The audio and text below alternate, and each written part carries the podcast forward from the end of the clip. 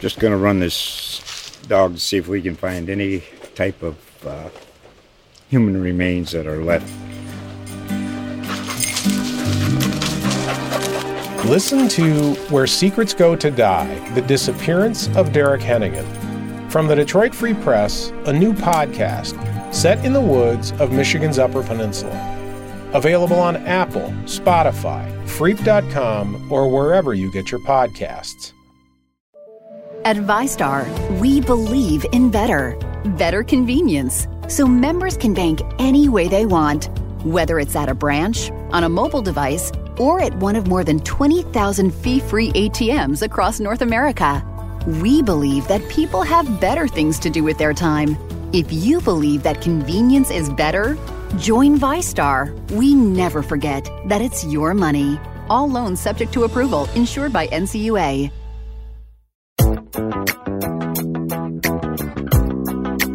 Okay, welcome into another edition of the Duly Noted Podcast. Appreciate everybody for clicking on. Again, uh, ran into some people at basketball and had really nice things to say uh, about the podcast, and I'm glad people enjoy it. Well, as you guys know, we're going to keep going through right through the uh, spring game, and then I go under the knife, so take a little bit of time off from it, bring it back at some point this summer. Hope everybody had a great weekend last weekend because it was one of those crazy, wild. There's so much going on uh, weekends, and wasn't starting out great when gymnastics lost and baseball lost and basketball was looking like crap on Saturday.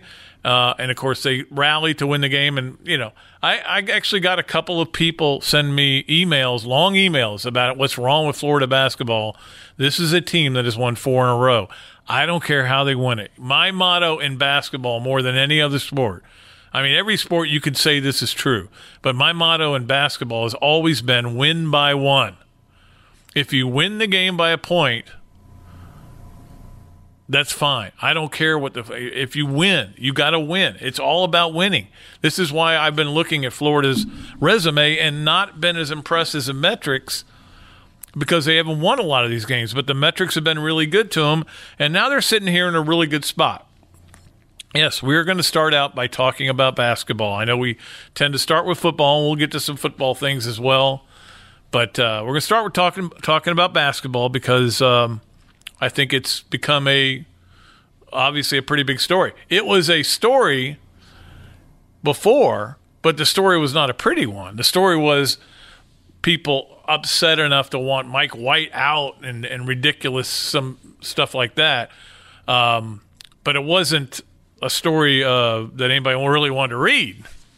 Um, but obviously, the four game win streak, uh, the win at, at, Baton Rouge is was just phenomenal in in how much weight it carries, and then you know to turn around and, and LSU at home the next game beats Tennessee. I mean, it just continues to be that's you know in the numbers. Now, I will say this: I believe the numbers aren't going to change drastically anymore. There's too much data plugged in there. My old friend um, Heath Klein used to say garbage in, garbage out on these computers, but whatever, it's the, that's the garbage you have, and the garbage has piled up, and it's near the top. So you know pretty much where you are. The only thing that can screw it up or make it better is for you to win against, uh, for Florida's case, for example, you can't lose – to Vandy or Georgia. You you if you can beat those two and beat LSU at home, and you know I'm not expecting them to go to senior day in Kentucky. Know, although I don't think they have any seniors, I'm not expecting them to go up there and win that game. So you figure you've got three shots and three opportunities here. Two of them are negative opportunities. One of them's a positive opportunity. Um, but if I, if they win Here's the way I see it. Being the expert in the net rankings, as you know, I don't have any idea what it's all about, but I just know that that's what they're using. Okay. So with these net rankings, Florida's 31. I think if Florida wins these two games against Vandy, who I'm telling you, Vandy is not as bad as their record. It'd be hard to be as bad as their record, but they're not. They're not a bad team, but they just can't get through the end of games. Um, and then, of course, um, against Georgia here at home on Saturday, if they can get those two wins, whatever happens in LSU and Kentucky aren't going to have really any effect on their net ranking. Now, it'll have an effect on the way the committee looks at them. What I would say is that if Florida goes wins lo- wins these two, loses the next two, loses in its first game of the SEC tournament, which would be a Thursday game, it's going to be an interesting Sunday. Win these two games, win one of those games, you got you're going to the tournament trying to get a, a better seed. So, you know, obviously, but then you lose one of these two games and lose the last two, you're probably out outside the bubble.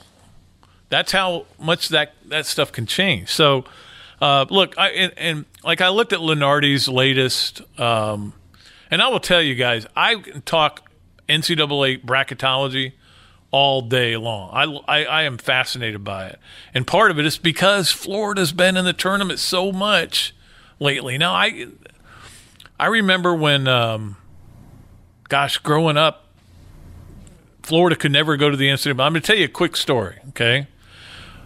Florida, this is how old I am. Back in the day, a Neal Walk in Florida could never get, they finally one year got to the NIT. They couldn't get to the NCAA tournament because you had to win the SEC. And guess who was winning it every year? So they, um, they finally got to the NIT and lost in the first round, didn't play well.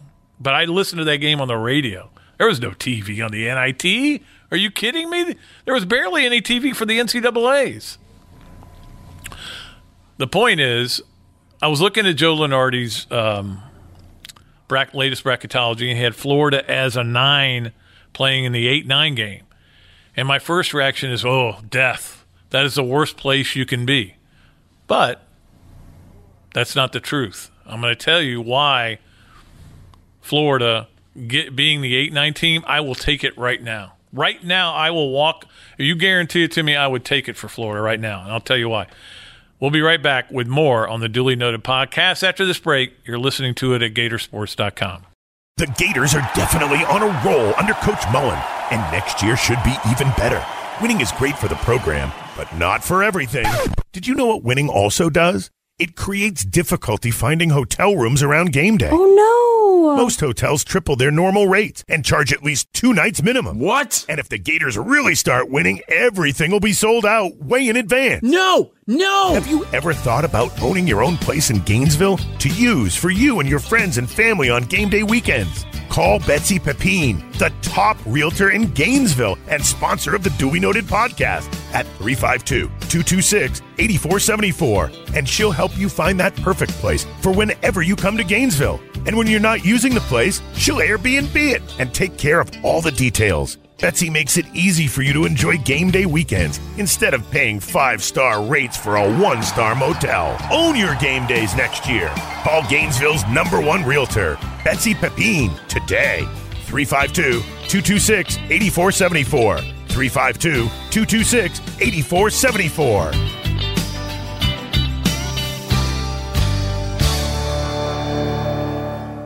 Okay, welcome back to the podcast. Um, so here's why Florida in the eight nine game, I'm I'm good with that. I would take it right now. Take it as a guarantee. You got just got to get in. For Florida, that's all it is. You've just got to get in. It's important for your program. It's important for your brand. It's important for your university because believe me, things like playing in the NCAA tournament and playing in major bowl games and all that, playing in you know College World Series, all those things help your university as well you just got to get in. Get in. You got an 8 9. You're playing a team about like you, flawed, has problems. Their record wasn't maybe as good as they thought. Whoever it is, there's no point even looking at who it could be. And, and you got a chance to win that game. You got a chance walking out that court. You definitely have a, a legitimate 50 50 probably chance to win that game. And then if you win, you're probably playing number one, unless UMBC happens again you're probably playing number one, right? Don't like it. Don't want to play Duke. Don't want to play Virginia. Don't want to. Oh, well, wait a minute. Maybe Florida does want to play Virginia. Pretty good track record against them over the years. But no, you don't want to. You don't want to. But okay, so what? You got in the tournament. Even if you get knocked out by number one, you got in the tournament, and you had. You, you kept that little run going. It's a mini run. It's only only two years right now. Keep it going because next year you're going to be really good. So, you know, if Florida gets in or not, um, it, it, it's going to depend on them. And I, this is what we said going back two weeks, three weeks. It's up to you guys. I can tell you, I can show you the path to get to the NCAA tournament. And it is sad in a lot of ways that that's all we care about. If if you are a, a fan of a team on the bubble, all you care about is getting in. If you're a fan of a really dominant team, you want the one seed and you want to go where you want. If you're a fan of a team that's kind of struggled a little bit, like Tennessee right now, losing two or three, you're trying to right the ship before it gets going, but you care where you go. So um, it's it's going to be a fun finish here. I, am looking forward to it. I watched Kansas Kansas State last night. Um, obviously, Florida's got Vandy on on Wednesday. Uh, that'll be again not a big game for any anybody in the world anywhere in the world, but in Gainesville it should be. And that that's the funny thing about the fan base here. A, a great fan base on uh, or not fan base, but great crowd on Saturday for the game against Missouri, and they needed you, and it and it helped. But um, Florida basketball fans, I, I call them the three DEF CONs. Like there's three levels of DEF CON for Florida basketball fans.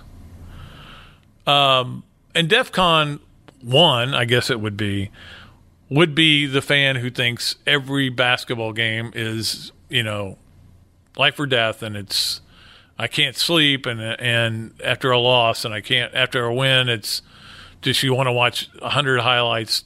Those are the those kind of fans, and there are there are a good number of those kind of fans. In fact, my little girl's my little girl. I say little girl. She's about to go to college, but um, she's. I would put her in the DEF CON one. DEF CON two means it matters. It matters to you. Not enough to miss a wedding to make sure you were watching Florida, Kentucky. Not enough, maybe even to go to that many games or ever go to a game. Not enough that uh, you would stay up and watch a nine o'clock game if you had to get to work early in the morning, but it matters to you. This is where the majority of Florida fans are. My my saying on Florida basketball fans as a whole now, not individually, is it matters to them, but they're not passionate about it. You're passionate about football. We all know that. But most fans, it really is. And when it gets going in the NCAA tournament, you you really love it. That's when you're like, oh my God, every day that's all you want to talk about. That's all you want to talk about. When Florida's got a low run going in the tournament. Everybody out there listening to this show, to this podcast, knows where they were when Chiozza hit the shot against Wisconsin. Everybody. They might not have been watching, but they, they can tell you what they were doing, right? So that's kind of where we are right now. Florida is in great shape um, to get in. And like I said, that's all that matters is that they get in. This team is not a team built to win six games, okay? We all know that. I mean, you never know. You they could get really super hot, and they could do maybe what '94 did. '94 team was honored there Saturday. That '94 team was not overly talented. Here's what the '94 team had: uh, a four, well, a three. Their their three was a guy in Brian Thompson who offensively could barely score. He was a really good defender. Craig Brown knocked down threes all day, deadly. Talked to Craig a little bit at, at the game Saturday. Dan Cross was the ultimate point guard you'd ever want, tough as nails. DeClercq out of, out of nowhere all of a sudden became an NBA draft pick, an NBA player. And then you had a, a, a six foot seven, 320 pound center. That team went to a Final Four. Okay. Now, I know it's harder now, it's different now. But that team showed you how you don't have to be great. You don't have to be a great great players, but they were a great team. And what they did that year, their motto was "Find a way." If you remember, they I think they they had a map or something up in their locker room, and every time they won a game, they'd take a piece off of it, and there was like a goal to get to. I think it was, it was 19 or 20 wins. I'm not even sure. I remember Paul Jenkins writing stories about it, and they won by one, and they ended up winning. And I don't have in front of me. I, I think they won like 23 games or something like that. They were really found ways to win games, and including Donyell Marshall missing two free throws. All he's got to do is make one, the game's over. So those things have to go your way, and you never know. This is a long winded way of saying just get in and see what happens and have fun. That is something Jeremy Foley told me a long time ago. The one reason he was so constantly making changes in baseball, part of it was because he felt like Florida should always be there. And if you're there often enough, you'll have a special team one year. Now, they Florida's had several special teams. One of them, one of the best of them, went two and out in Omaha. Um, the team that, that lost to South Carolina in the championship series was a great team. Um, and obviously the team will won it all. And team last year was pretty darn good too.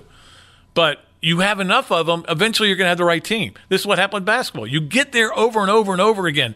Oh, remember what? Five years in a row, Billy couldn't get out of the first weekend. He wins back-to-back national championships. You just have to keep going, and that's that's the way it is. So just keep going. Um, it was great seeing the '94 guys, though. Just wanted to make sure I mentioned that because, uh, you know, it's funny. I was still the sports editor at the time when um, when they went to that Final Four. So I was not traveling. I didn't go with the team. Mike Bianchi was still a columnist then, and he went with them. And um, it was such a big deal. In fact, we sent like a bunch of we sent like four guys up there or something. And um, but just that Boston College game, just never forget it. Winning that game somehow. Craig Brown hit a bunch of threes, and that team getting to a Final Four. Still one of the great stories in NCAA basketball history. You know, like Loyola last year was a great story. That Loyola team's way better in Florida. that Florida team in in '94. That team was, and I'm not trying to. There were Craig Brown was amazing.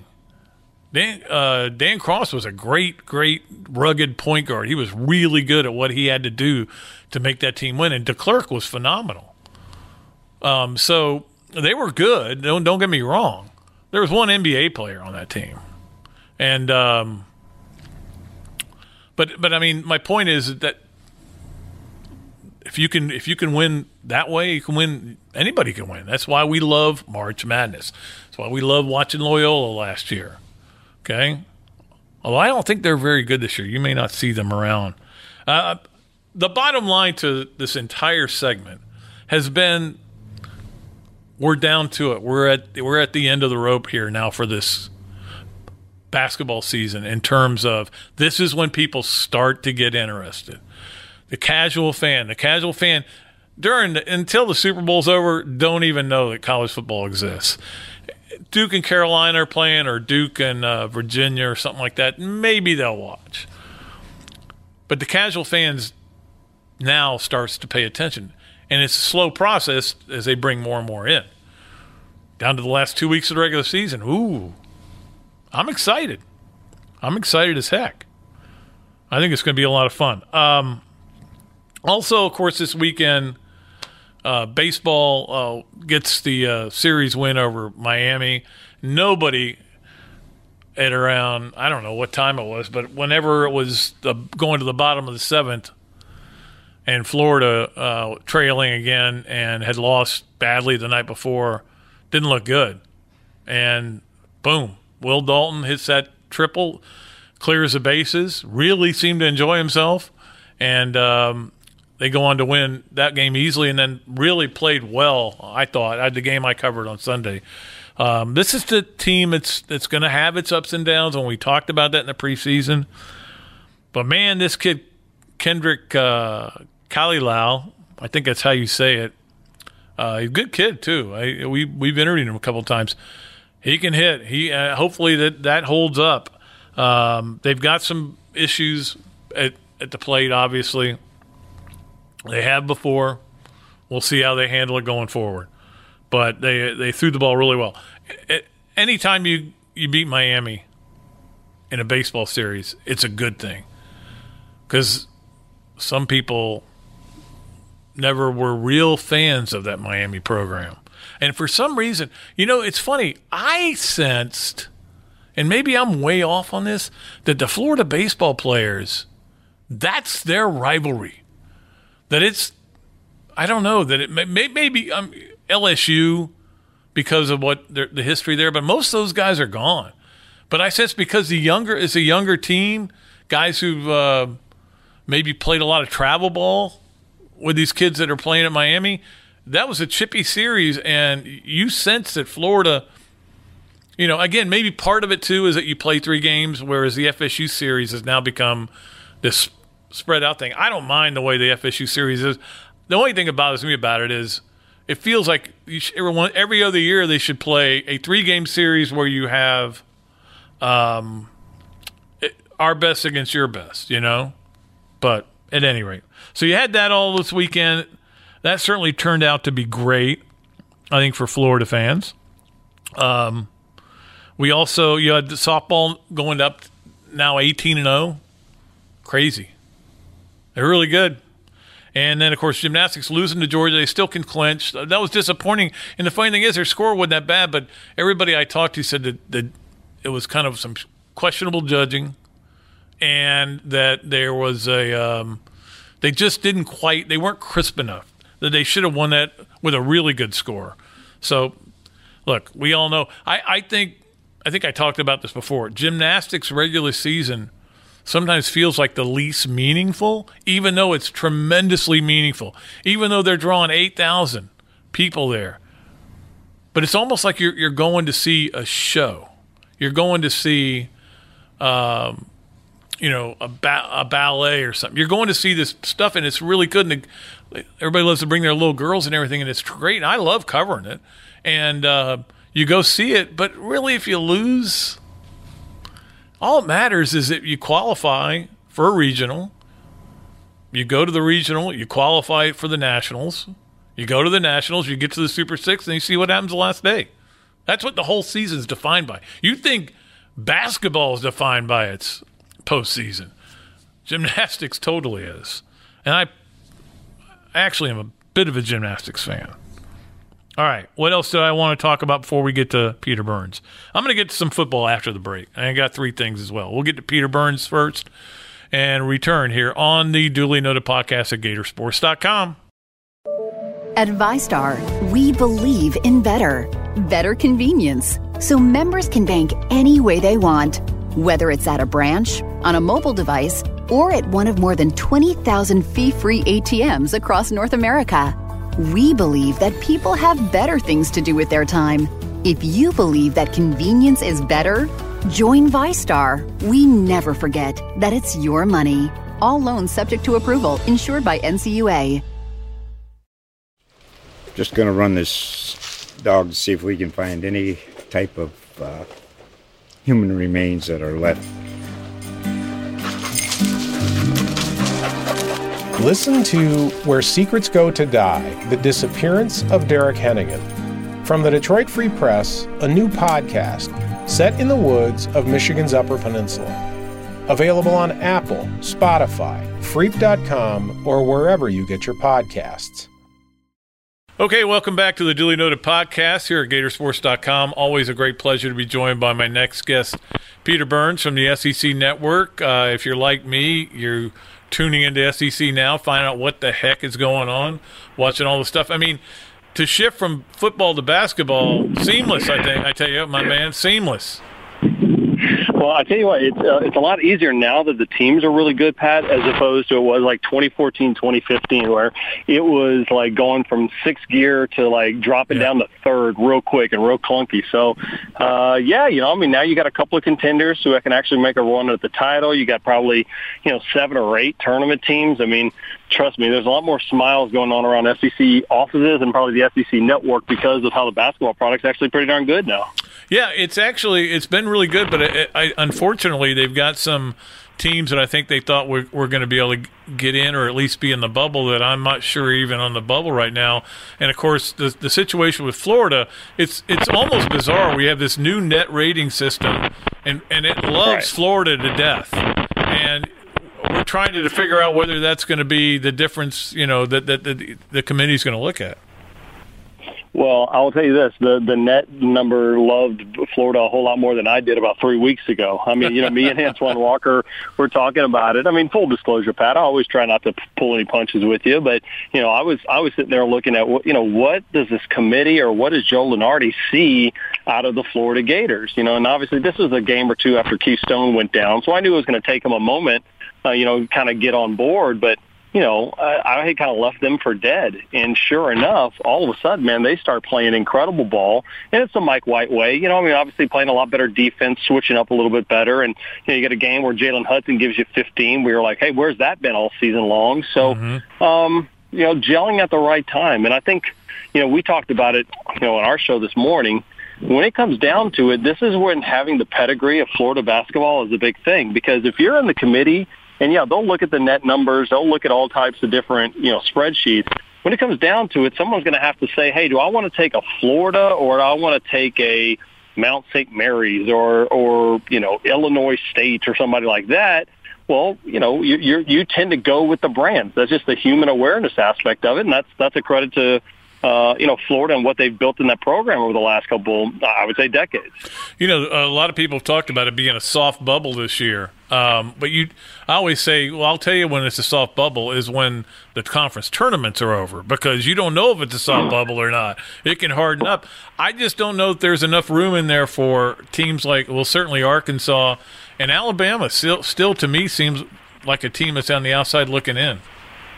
Yeah, Alabama's such a strange team because on paper, you know, they they can show you that they've got all the players, right? I mean, um, you know, when John Petty plays well, that you know they got Tevin Mack, who's been in- incredible certain times, and you know with Kira Lewis, the 17-year-old kid, he's been solid. But man, they they just seem dysfunctional. You know, they'll have the two big blowout losses about a week and a half ago, and then you know they lose to A and M. You're thinking, what is going on? You know, they barely get by uh, you know, Vandy this week, if I'm not mistaken, and they just look like a team that's kind of lost. They can't figure it out, and I think that's part of, you know, right now, KeVaughn Allen's the guy for Florida, right? I mean, you know, Grant Williams is the guy for Tennessee. PJ Washington's the guy for for Kentucky. I don't know if Avery Johnson knows who that guy is for Alabama for Alabama basketball right now. Not having that guy is brutal this late in the year because no one else is is rallying the guys behind you on the court and going, "Hey, what the hell are we doing here? Let's get this thing together." Yeah, and they obviously had the guy last year, Collin Sexton, and uh, Right. you know, kind of miss it. I agree with you 100 percent on that. Um, it's going to be. Uh, by the way, I want it on the record that in as an AP voter, I voted on the All SEC preseason team, and my player of the year was PJ Washington, and I guarantee I'm the only person who said that. And now he's living up to my expectations. But uh, how do you think that all comes down between him and Grant Williams? Because it, it obviously is a two-player race. Mm, Yeah, I think it is. I mean, honestly, I think Tennessee is kind of like the Alabama situation in Florida, right? Like, do you give Alabama, you know, the player of the year or coach of the year because the whole team is good? And sometimes it's held, you know, it's kind of held against them. And I think that's the case with Tennessee. I think Grant's good, but Admiral Schofield can go off. Lamonte Turner's solid. Jordan Bone, Jordan Bowden. I mean, they've got so many guys that can go off where for week in and week out, when we see the guy that I think brings his team to the biggest next level is when PJ Washington is a force. So, you know, God forbid I actually, you know, we have to give Kentucky guy a actual, uh, you know, award. You know, that hardly ever happens. They never, you know, they're so underneath the radar. But I think this is the year. Honestly, they he deserves it. Uh, and it, obviously, it, it, you know, hey, Tennessee has a lot of basketball in front of them. They still got to play Right. Ole Miss. They got to play Kentucky again. Uh, they still have Auburn, and then the then the tournament. So there's a lot of basketball still be played. My my bigger question is not the coach or, or not the player of the year, but Pat, I'm trying to figure out who in the world is the is the SEC coach of the year coming up this year. Wow, that's a great question. I hadn't even thought about that, but I mean, you know, you eliminate Calipari right away because he's got all the, these great Right. players, so nobody ever is going to give it uh, certainly to him. And you know, the way Auburn fell off, and Mike White just won it a couple years ago, and and um, I don't know. I mean, you might lean towards Kermit Davis. Yeah, I mean, to me, it's a two-person race. I mean, with Will Wade and Kermit Davis, you know, and, and I hate not to give it to Rick Barnes because I think he's done a great job. But you know, obviously, the two late losses kind of, you know, yeah, I knew that Tennessee was going to be good. You know, that wasn't a surprise. Right, right. I didn't think that LSU was going to be this good, nor did I really think that Ole Miss would be a, a tournament you know contending team and they are so i mean i i think the coach of the year should go to a guy who really kind of over exceeded expectations. And i think that that that's kermit davis at this point. You know i mean you know there's not a ton of new names on that roster at Ole miss.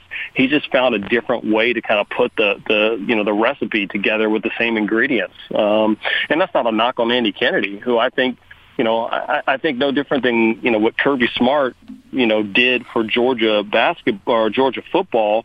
And maybe, hey, they needed a guy that's going to, you know, talk to the guys a little bit different Right. and a different change throughout the building. I think that's what's happening at Ole Miss basketball, and that's why I think Kermit would get my vote for it right now.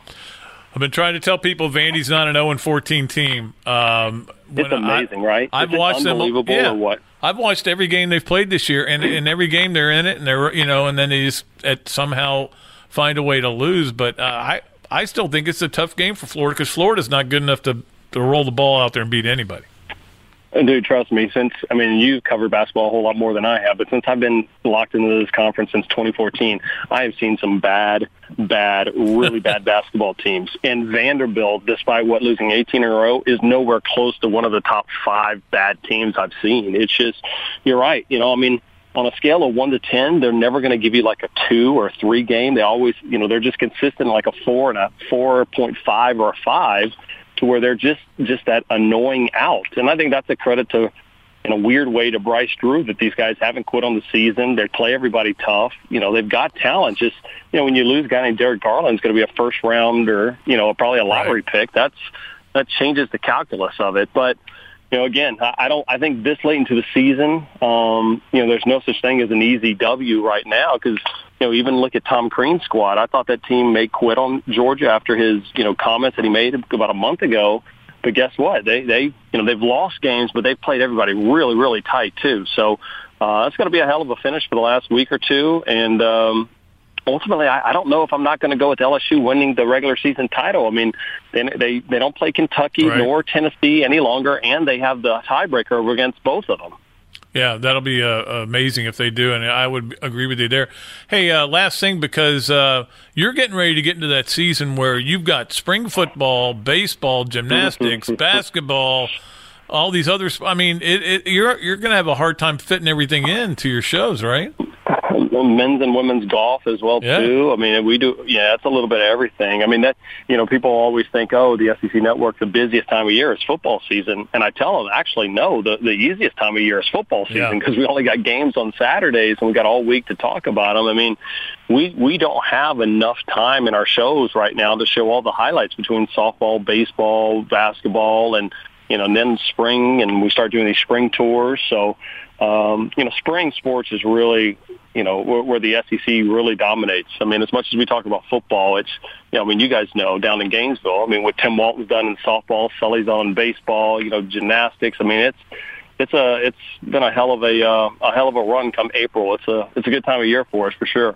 Absolutely, and it's always good to to watch you, Peter. We appreciate your time, Peter Burns from the SEC Network, joining us here on the Duly Noted podcast. We'll take a break, come back with more right after this break.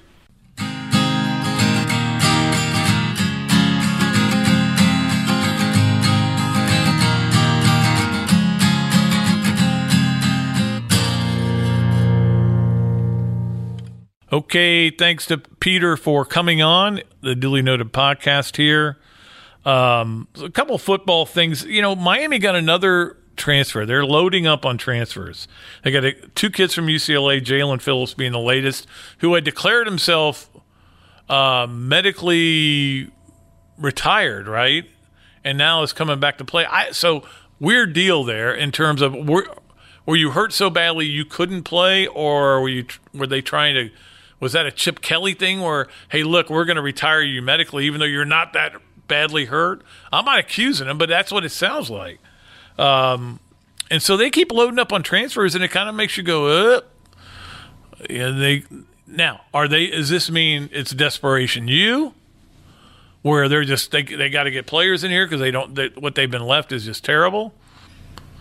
That that seems hard to believe that they wouldn't have really talented players, um, or is it, you know, guys that are that are not that good and they're just they have to fill some spots. I don't know. I mean, most of these players I've never heard of. Tate Martell being the one, and, and we don't know if he'll be eligible. But it's going to be an interesting football game on in August, at the end of August. I can tell you that. Uh, Derek Mason got an extension, and I was um, I wasn't surprised. I was always I'm always surprised when that comes out after signing day. But I guess at Vanderbilt it doesn't really matter. You're going to get what you're going to get at Vandy it doesn't matter whether they think your coach is going to be there or not. Um, I, I, I think Derek Mason is doing a good job, and Derek Mason may be the normal ceiling for a Vanderbilt coach. The James Franklin ceiling, I can't explain totally. I can't explain why he was able to win like he's won there. And it's almost like that was the he did such a great job there, but that may be a ceiling, and that's why he's had a hard time busting through the ceiling at Penn State. Does that make any sense? I, I just, I mean, for a guy to win the way he won at Vandy, he should have won multiple national championships at a school like Penn State. So now, again, when you're in the same, you know, conferences, two teams that allegedly are national championship contenders, I don't really consider Michigan to be one because they've fallen so so badly. Anyway, all right. Next, what what else? Oh, I did want to talk about this Auburn, Georgia. There's talk, or at least they they pretty much have agreed. The president of Georgia saying so to move the game to early October next year, not this year, but next year. And you know, I I don't sense I sense that this was a story that when people were writing it, they were like, "Boy, this is going to be a big deal because it's moving South's oldest rivalry. It's always been played in November." I didn't sense anybody gave a rat's behind when it was played. That that in fact, for Auburn, we know why Auburn wants it moved because it leads right into Alabama, and that's a pretty tough way to finish off your schedule. Uh, I'm not sure why Georgia wants it moved. Um, they're going to now play Tennessee that week which is a bigger game, I guess. Uh, I don't, I'm not sure, and I wonder why whether Tennessee really wanted to move in it. I guess they, they must have signed off on it, move into that November spot that Auburn used to be in to play Georgia. Um, I don't I I don't know that I would want. I don't know. Everybody, everything changes. You it depends on how you do as a team as you uh, develop. Some teams are better in November. You don't want to play them in November. And some teams you'd like to play in November because maybe they've already given up or maybe they've they've uh, bagged it. I don't know. Anyway, let's go ahead and get to three things. Three things. Okay, three things. Let's do three. It's time for three things.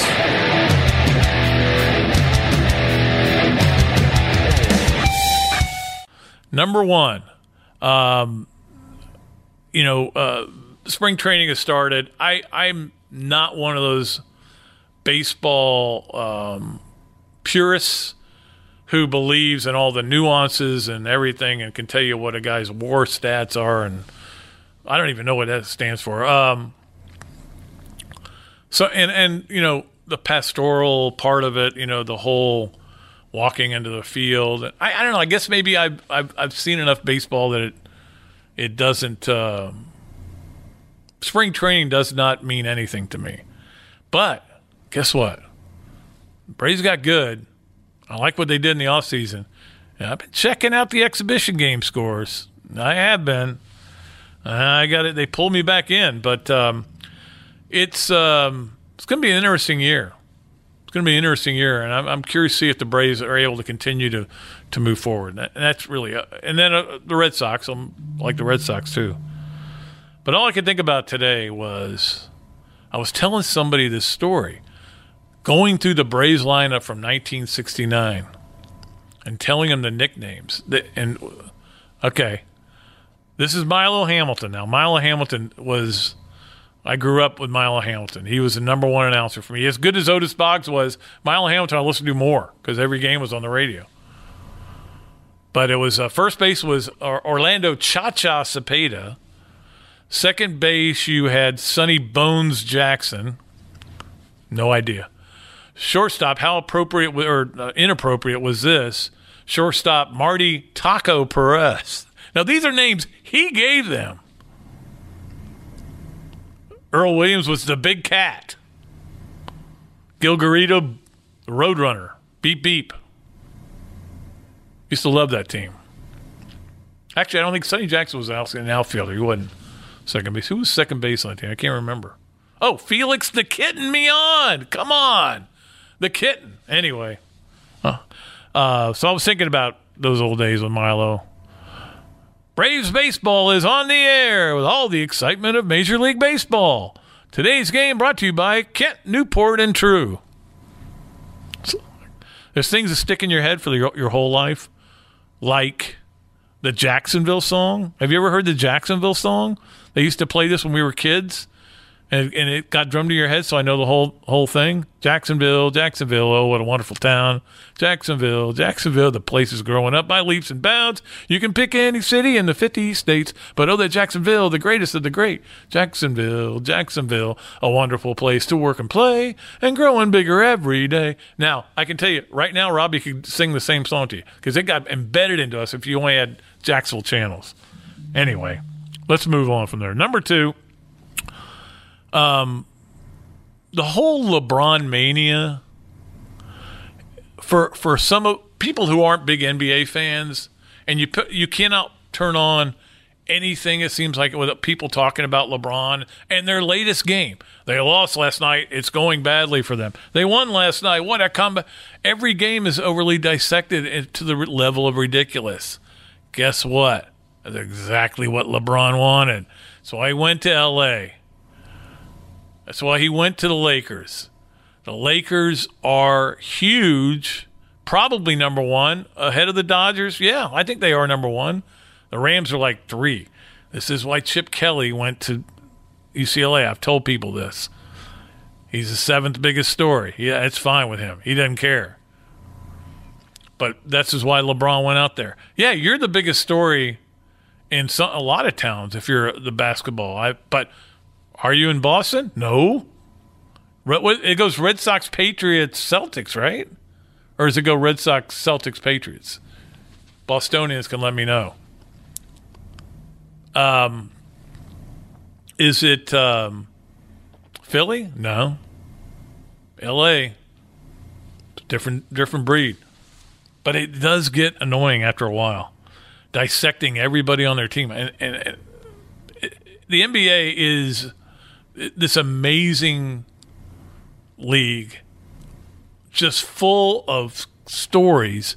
And the reason that there are constant stories or one of the biggest reasons and it's pretty brilliant is that you have to talk at your shoot around you have to talk as a coach before your game and after your game not just after the game before the game can you imagine if mike white an hour or two hours before the game we got him I don't know how many of those I would go to, but Billy Donovan's like the first, when he first got there to Oklahoma City, he's like, "What do you mean a pre-game press conference?"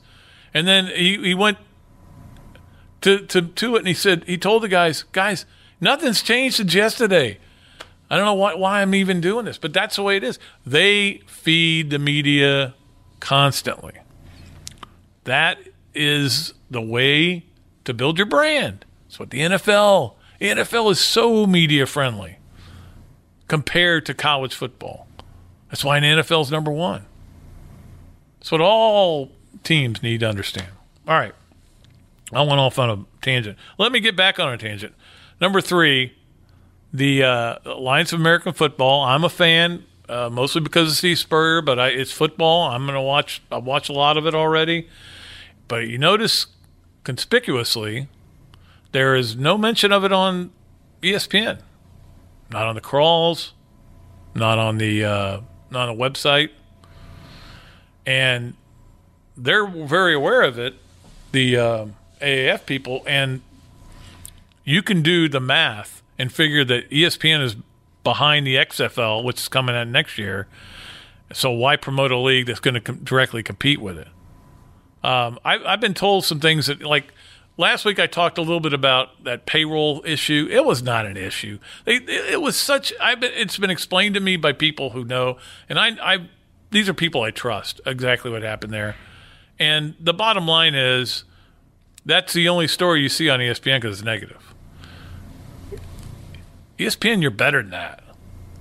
You're better than that. Okay, you got eight million sites up there, eight million clicks you can click to. You're better than that. You can't devote two graphs. But I will say this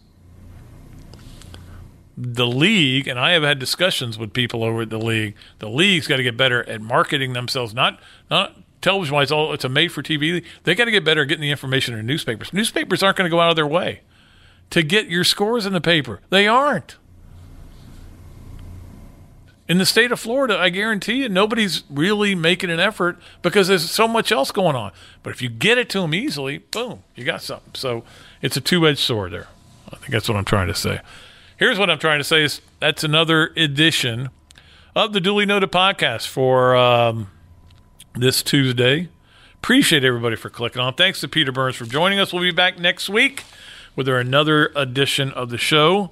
And we'll see where Florida is because believe me, after these two games, I got to make a decision on the SEC basketball tournament, and I think I know where I'm going to go depending on what happens. So that's going to do it. Uh, appreciate everybody for listening. I'm Pat Dooley, sports columnist of the Gainesville Sun. I'm deep. I'm way back, and I am out of here.